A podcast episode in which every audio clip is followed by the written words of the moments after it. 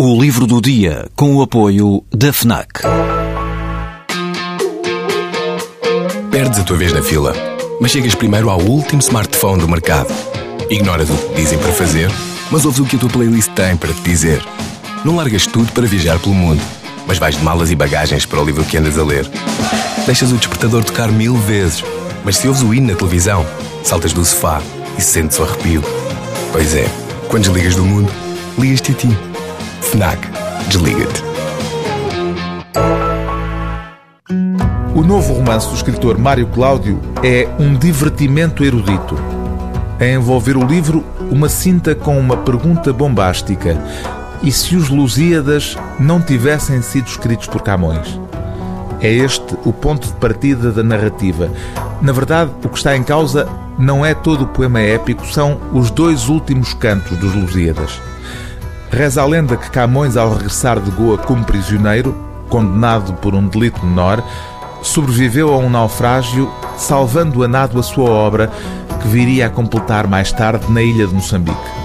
Mário Cláudio parte da constatação, já antiga, de que os dois últimos cantos dos Lusíadas não estão ao nível dos anteriores e ficciona, num complexo jogo narrativo, a possibilidade de o poema ter sido roubado e completado depois do naufrágio pelo comandante da embarcação, Bartolomeu de Castro. Na última parte do romance é reconstruída a viagem fatídica narrada por um dos homens da tripulação.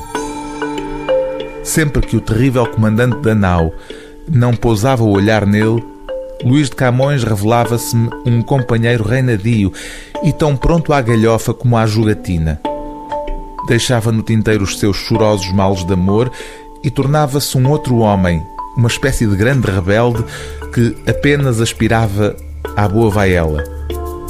O nosso poeta não corria, aliás, sozinho para o castigo que quisessem infligir-lhe, isto porque com ele viajavam uma moça china linda como uma peónia desabrochada e um escravo javanês que se deitava aos pés do amo. Rindo-se embora dos letrados e do seu ofício, Bartolomeu de Castro ocultava de todos o ávido desejo de se alçar como poeta.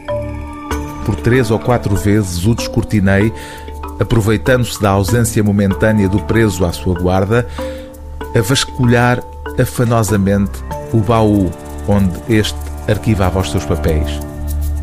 O livro do dia TSF é Os Naufrágios de Camões, de Mário Cláudio, edição Don Quixote.